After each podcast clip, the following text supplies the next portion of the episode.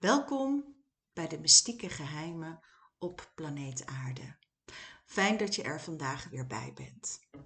Ik neem je graag weer mee op reis. En vandaag gaan we naar het oude Egypte. We zullen hier vast nog terugkomen, maar ik wil vandaag met je spreken over het concept en de godin Maat. Maat staat voor waarheid, stabiliteit, rechtvaardigheid en de kosmische orde. In de Egyptische mythologie is Maat een godin van een van deze concepten. Stel je voor, al 3000 jaar geleden. Zij vertegenwoordigt bij de aanvang van het universum de kosmische orde. Zij wordt ook als dochter van de zonnegod Ra beschouwd.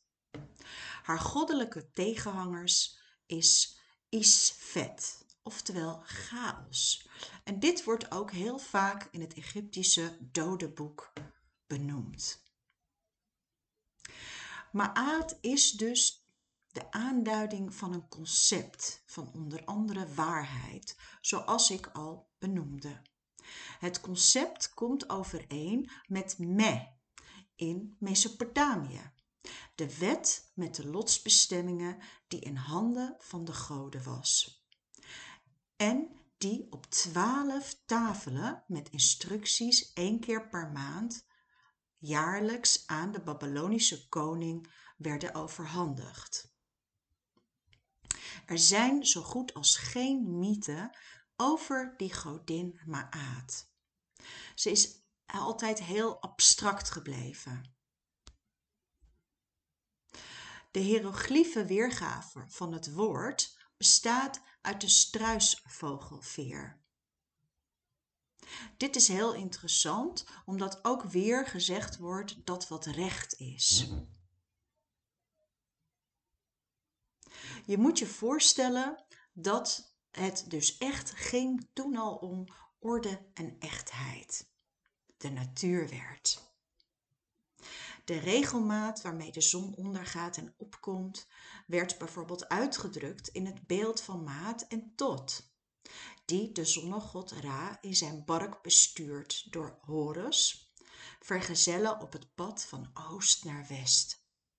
In de hoedanigheid van leidster van de zonnegod wordt Maat dus nogmaals de dochter van Ra genoemd. En het oog van Ra. Maar ook wordt zij koningin van de aarde genoemd en meesteres van de onderwereld. En daarnaast vrouwen van de goden en godinnen. Met haar moraal gezag was zij de grootste van aller godinnen. En in een dubbele norm, dat wil zeggen van noord naar zuid, was zij dus nogmaals vrouwen van de hal des oordeels.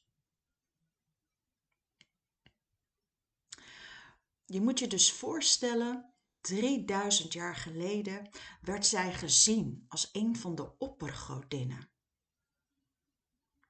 Ze bestaat al sinds het Oude Rijk en wordt in alle piramideteksten genoemd, omdat ze dus achter zonnegod Ra staat. Ook wordt ze met Osiris geassocieerd. Vanaf het Nieuwe Rijk is ze plotseling de dochter van Re. Later wordt haar rol gelijkgesteld aan Isis. De echtgenoot van Maat is meestal Tot, de schrijversgod. En als dochter van Re werd zij weer voor de zuster van de farao aangezien. Wat dus interessant is, is dat dus duizenden jaren geleden in eerste instantie uh, iemand gezien werd of een godin als een oppergodin. En wat je in heel veel verschillende religies en culturen ziet, is dat het door de loop van de eeuwen en millenniums heen wordt afgezwakt. Dat is goed om je dat te realiseren. Maat bleef dus uiteindelijk een, een onderdeel vanaf het Middenrijk, waarin ze eerst dus Noord en Zuid had.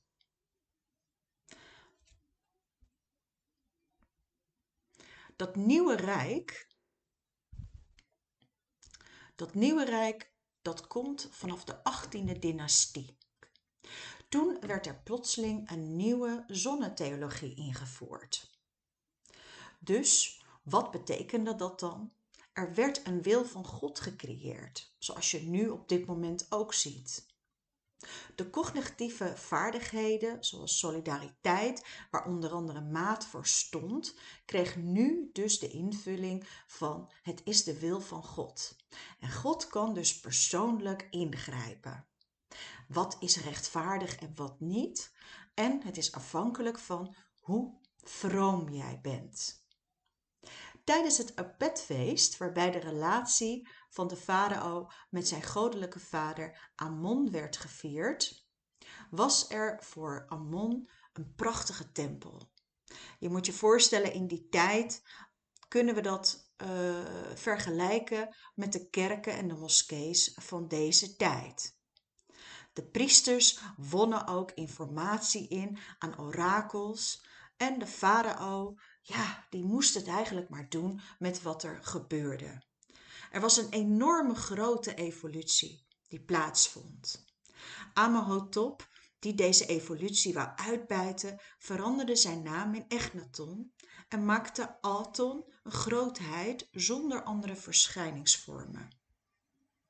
Ook dat gebeurde er dus. Dus goden kwamen en gingen en het werd maar gewoon bijna een beetje bedacht. En dit speelde zich dus al af jaren geleden. Goed, dus Aton, een god zonder te veel uh, verschijningsvormen, hè? Die, die werd. En wat gebeurde er? Uiteindelijk werd hij dus tot hoofdgod gemaakt. Daar werden alle andere goden ondergeschikt aan. En de enige die de wil van Aton kon kennen, je raadt het al, was dus de farao. En hierdoor kon Agneton de monopolie op de theologie terugkrijgen. Dit werd hem door de priesters ja, niet in dank afgenomen. En zij wisten dan ook elk spoor van de laatste koningen van de 18e dynastie uit. Het is absoluut een aanrader om een keer naar het museum in Leiden te gaan, waar heel veel informatie is over de Egyptische oudheid en ook dingen die je waarschijnlijk nog niet weet. De Amon-priesters, die hadden zoiets, wij hebben nu eindelijk onze monopolie en wij zijn eigenlijk dus ook de baas over de gedachtenwereld van de gewone Egyptenaren. Tijdens de laatste periode heersten de Amon-priesters dan ook zelf over Egypte. Uiteindelijk werden de priesters door godsvrouwen vervangen. De godsvrouw adopteerde weer haar opvolger en zo konden er uiteindelijk nieuwe, ja, nieuwe familieleden komen, nieuwe godsvrouwen. Zoals de god Tot vervulde Maat dus een hele belangrijke rol als je denkt aan Memphis en bijvoorbeeld Tebbe. Zij werden echter niet tot nauwe bloedverwanten gemaakt en ze bleven altijd buiten die familiestamboden van de goden. In tegenstelling tot Tot werd Maat altijd abstract genoemd. Zoals wat ik al eerder noemde, was het struisvogelveer dat was het belangrijkste kenmerk voor haar. En ze wordt zittend afgebeeld. Ook draagt ze vleugels aan iedere arm één, die ze vaak uitspreidt, net als bij Isis. Dus ze wordt afgebeeld als een vrouw met de struisvogelveer op het hoofd. De oude Egyptenaren hadden hele verschillende opvattingen over het hiernamaals. Daar ga ik nog uitgebreid met jullie over spreken. Maar één daarvan hield in dat ze na hun dood maat, dat zij, hè, die, eerst die oppergodin die later gelijk tot een andere uh, godin werd benoemd, dat zij hun hart zou wegen op een weegschaal. En één keer raden waarmee? Mee met een struisvogelveer. En die struisvogelveer die zou weer de waarheid belichamen. Als contragewicht. En als het hart lichter was dan de veer, dan mocht de dode voortgaan naar de velden van Iharu. Was het hart zwaarder, dan werd de overledene verswonden door Amit. En Amit was de personificatie van de goddelijke vergelding van alle zonden. En tegenwoordig kan je dat bijvoorbeeld in de christelijke traditie het makkelijkst zien als de duivel of de hel. De weegschaal van het oordeel bestaat uit een rechtopstaande zuil die gemonteerd is in een mof met weer die pen. Want zoals je weet is er dus die veer. En wat ik zelf interessant vind, is dat je nu ook gelijk weet waar dus die veren vandaan komen. Bij maat heb je dus ook het hoofd van Ampu of Anubis. En dat is ook weer uh, een belangrijke naam, zoals je die waarschijnlijk al wel kent. Maar we gaan het nu echt, wil ik het met jullie vooral over maat hebben, omdat er nog het een en ander over te vertellen is.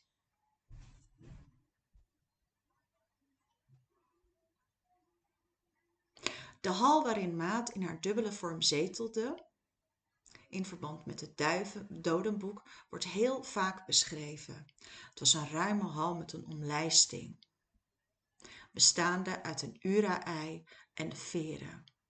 Centraal staat een godheid met beide handen over een heilig meer en aan de uiteinden van de hal zit een baviaan.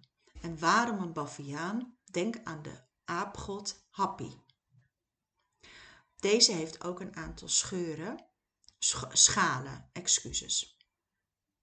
Misschien ook wel scheuren.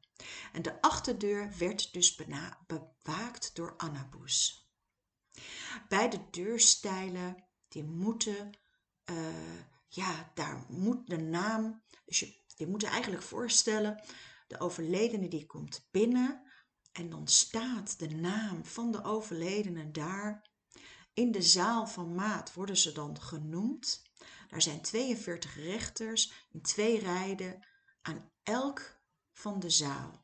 En zij worden dus de Raad van Maat genoemd.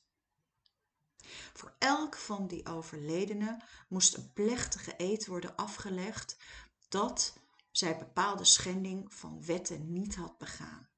Men noemde dat ook wel de negatieve concessie. En de namen van de rechters werden genoemd in de papyrus van Nemsier. Na de confessie wendde de overledene zich tot de verzamelde rechters met de opsomming van de goede daden. Ten overstaan van Osiris, die als heer van Afitkron wordt aangesproken. Hij zegt dat hij in het veld van de sprinkhanen is geweest en gebaat heeft in het bad waarin de zeelui van Ra ook baden.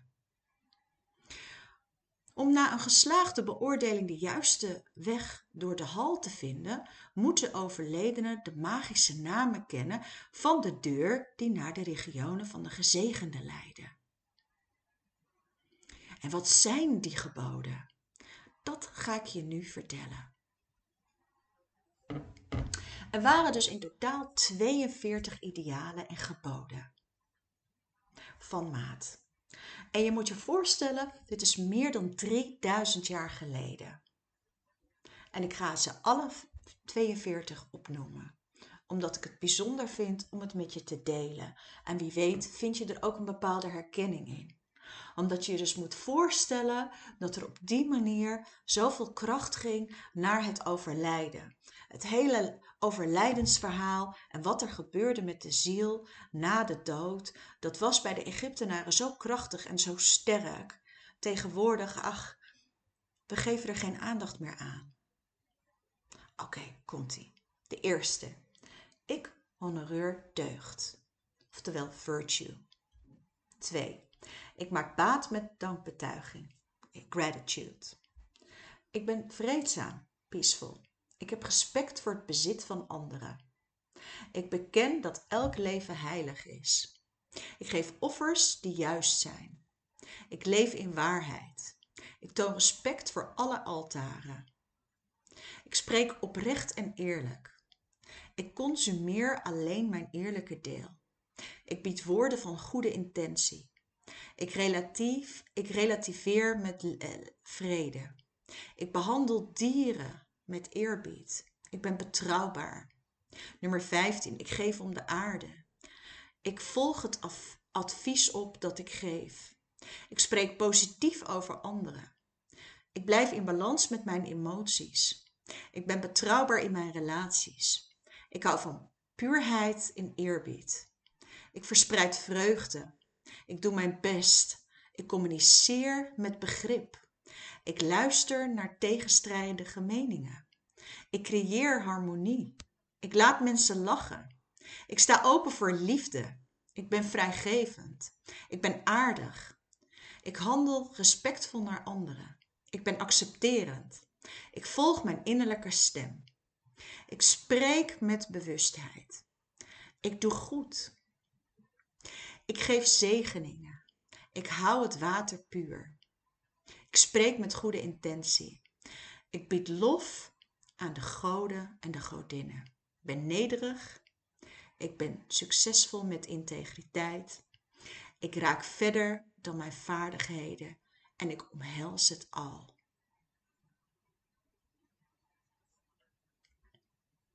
Bijzonder hè? Heel bijzonder. In de Mentu-tempel in Karnaat was een kleine Mahatempel. In principe is dat voor een godin heel bijzonder.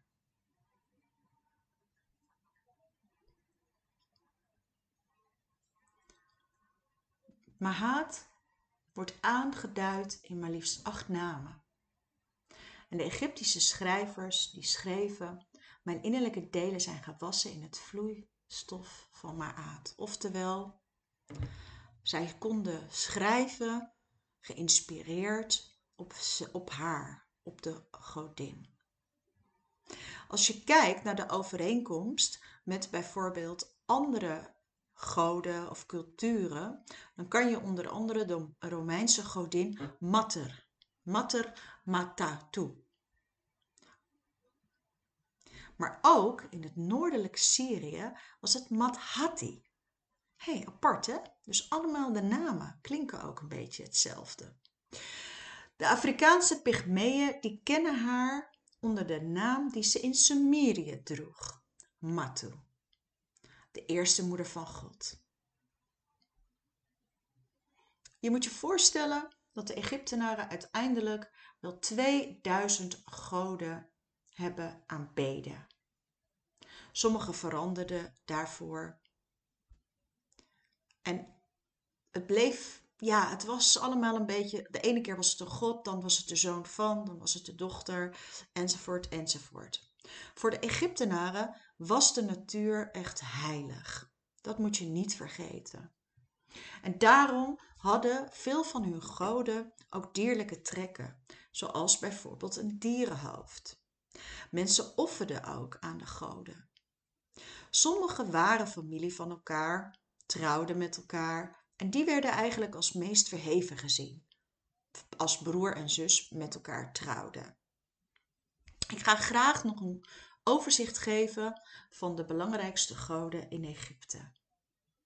Ra. Nou, we kennen hem denk ik allemaal wel. De zonnegod smolt rond 1200 voor Christus samen met Amon, de god van Tebbe, en hij werd dus de koning der goden, Amon-Ra. Hij was dus de god van de zon en de schepping van de aarde.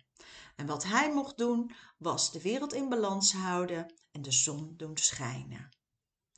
Ra was een belangrijke god in Egypte.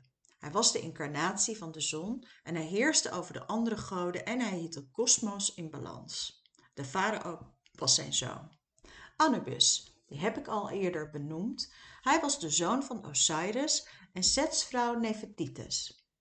God van de zielen en de doden. Vandaar ook wat ik jullie uitlegde, dat hij dus staat waar de overledenen zijn. Hij staat te wachten. Hij zorgt voor een goede balseming en het eeuwige leven.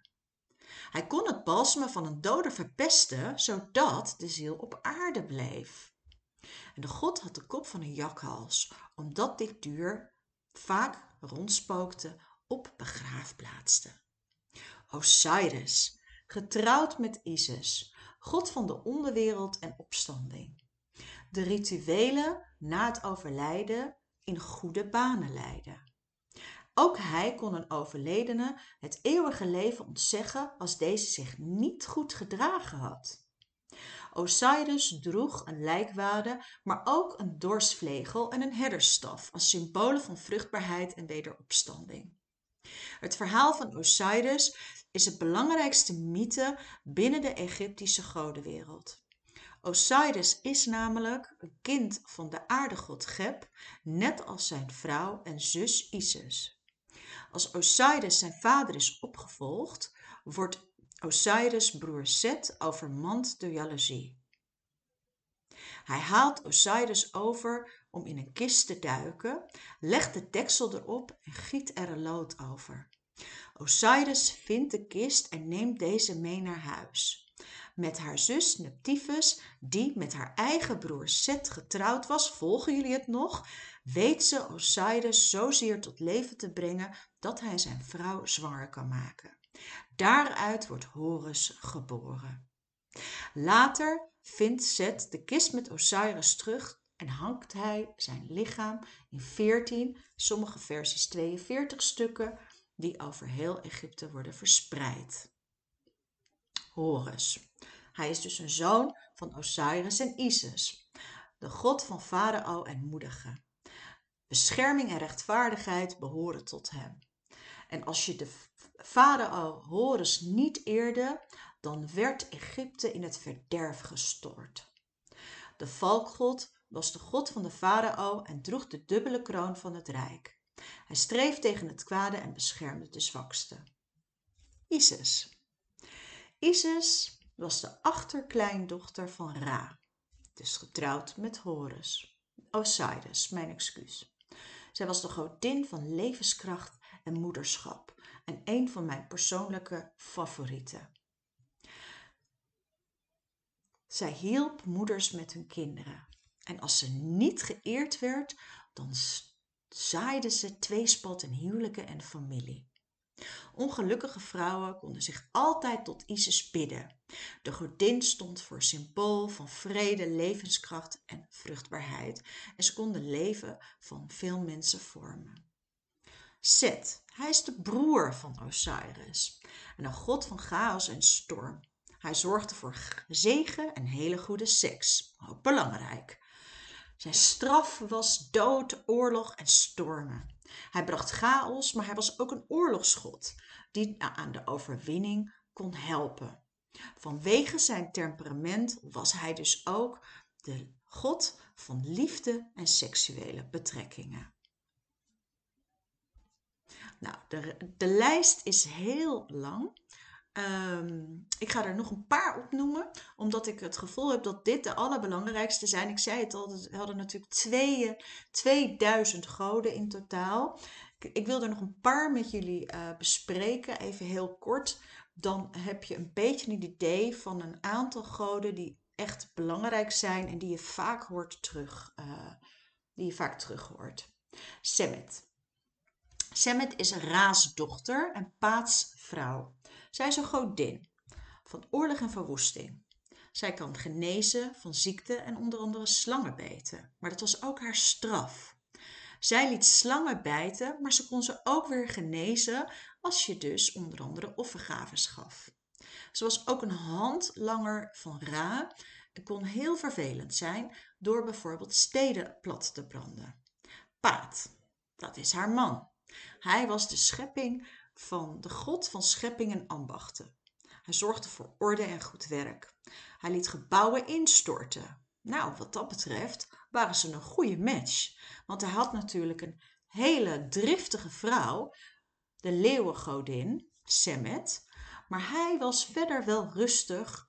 Alleen, ehm, ja, kon hij dus, als hij boos wordt, ja, dan had je een probleem. Hij staat volgens Egyptologen voor het symbool van de ruggengraat. Vruchtbaarheid, Bastet. Zij is de godin van liefde en vreugde, een van de allerliefste godinnen van Egypte. Je ziet haar in een vrouwenfiguur met een kattenhoofd. Vruchtbaarheid, erotiek en bescherming bij zwangerschap en geboorte horen bij haar. Geb, G-E-B, dus niet met een andere letter, is de god van de aarde. Hij geeft de aarde vruchtbaarheid en het vermogen om planten te delen. Hij zorgt dat de doden rechtvaardig worden behandeld in het hiernamaals. Hij heeft de gedachte van een mens, draagt een kroon en zijn dier is een gans. Hathor is een van de moedergodinnen. Ook liefde, levensvreugd, zang, dans en muziek en seksuele, seksuele energie. Zij wordt afgebeeld als een mens met een koeienhoofd, ook met een vrouw met koeienhorens. Je kan dit bijvoorbeeld ook weer in de Indiaanse cultuur, kan je daar weer een link in leggen. Toot, die hebben jullie ook wel eerder gehoord. Hij is de god van de maan en de wijsheid. Hij beheerst de kalender en is de beschermgod van de bibliotheken. Hij wordt afgebeeld met een ibishoofd of paviaan. Je ziet dat er heel veel met een dier worden afgebeeld. En ik noem het zodat je het misschien kan herkennen. Bijna klaar. Net, godin van oorlog en wapens, moeder van zonnegod Ra. Je ziet haar als mens met een pijl en boog. Ik moet gelijk denken aan van die series wat je soms wel eens ziet, waarin uh, vrouwen dan van vroeger met pijl en boog, nou, zij doen eigenlijk denken aan nijd. Zij was dus een vechter. Nefes, getrouwd met Seth. En zij is de godin van de dood en de onderwereld, maar ze had een bijbaantje en dat is de geboorte. Zij wordt meestal altijd als mens afgebeeld. Tja. Over de Egyptenaren kun je heel veel vertellen. En ik beloof jullie, ik ga er absoluut nog op terugkomen. Maar het is leuk om een kleine basis te hebben. Wat ik zelf zo belangrijk vond, was om vandaag een stukje met jullie te delen, ook over maat. En ook over alles wat ze ons hebben meegegeven.